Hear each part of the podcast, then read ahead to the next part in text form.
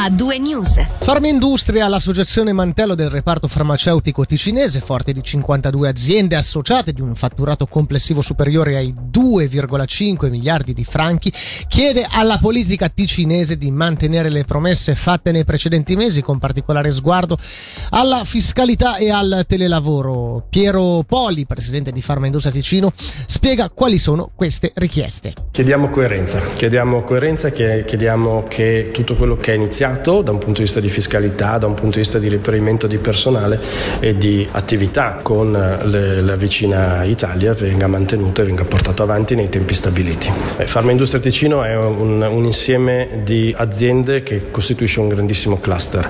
È chiaro che avere eh, un'associazione mantello che possa portare avanti le richieste del comparto è molto più efficace che avere la singola azienda che va a richiedere qualcosa o comunque a domandare alle varie istituzioni o vari centri di, di interesse la propria necessità.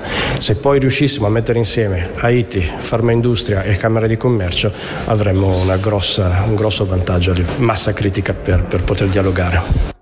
Cambiamo tema, atteso in questi minuti il voto del Gran Consiglio per la realizzazione della nuova ala per il carcere femminile che verrà realizzata al penitenziario cantonale La Stampa, edificio che permetterà anche al cantone di risparmiare sui costi sostenuti per le carcerazioni oltre Alpe. Sentiamo dal copresidente del PS Fabrizio Sirica, relatore del messaggio in Parlamento, cosa cambierà. Concretamente si creerà nella sezione D dell'attuale carcere della stampa una sezione femminile. Si verrà a colmare una situazione che oggi è quantomeno lacunosa, se non addirittura indecorosa, perché oggi non è previsto, secondo tutta una serie di standard minimi, la possibilità di un'adeguata socializzazione delle donne detenute in carcere. Questo sarà possibile con la creazione di nuove 11 celle nella suddetta sezione D, una cella anche madre-bambino per delle situazioni che sappiamo anche alla cronaca sono balzate queste necessità. Ci saranno degli spazi adeguati anche per il passeggio perché pensate che adesso nella situazione attuale le donne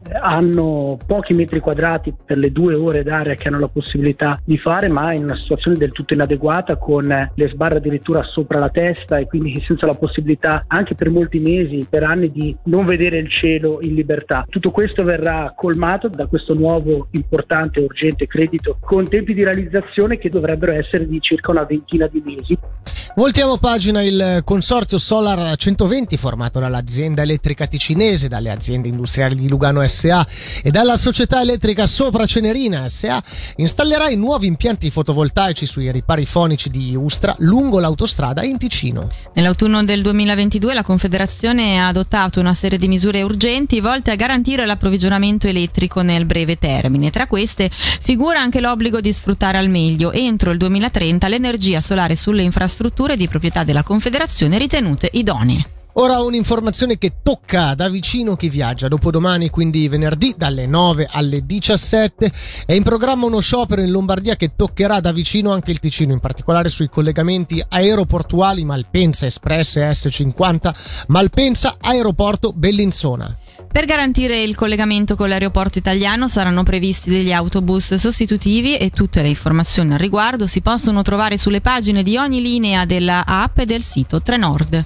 In chiusura, come dicevamo aprendo la puntata di oggi, cade oggi, appunto mercoledì 21 giugno, il solstizio d'estate, la giornata effettivamente più lunga dell'anno a livello di luce solare, caratterizzata però per questo 2023 da un aspetto curioso, ci dice di più Luca Nisi di Meteo Svizzera. Oggi è la giornata più lunga dell'anno, è proprio l'inizio dell'estate astronomica, eh, mentre in meteorologia e climatologia eh, si utilizzano tre mesi alla volta che iniziano l'inizio del mese, quindi concretamente l'estate meteorologica inizia il primo di giugno. Però oggi è una giornata effettivamente più lunga, con più ore di sole, oggi è una giornata caratterizzata anche dalle polveri sariane, quindi eh, la giornata con eh, la radiazione solare più forte che però è attenuata da queste polveri sariane che troviamo ancora eh, alle quote quote più alte, basta dare un'occhiata al cielo, eh, questo cielo lattiginoso lascia passare sicuramente i raggi solari, però ecco, non in modo così forte come per esempio in una giornata favonica.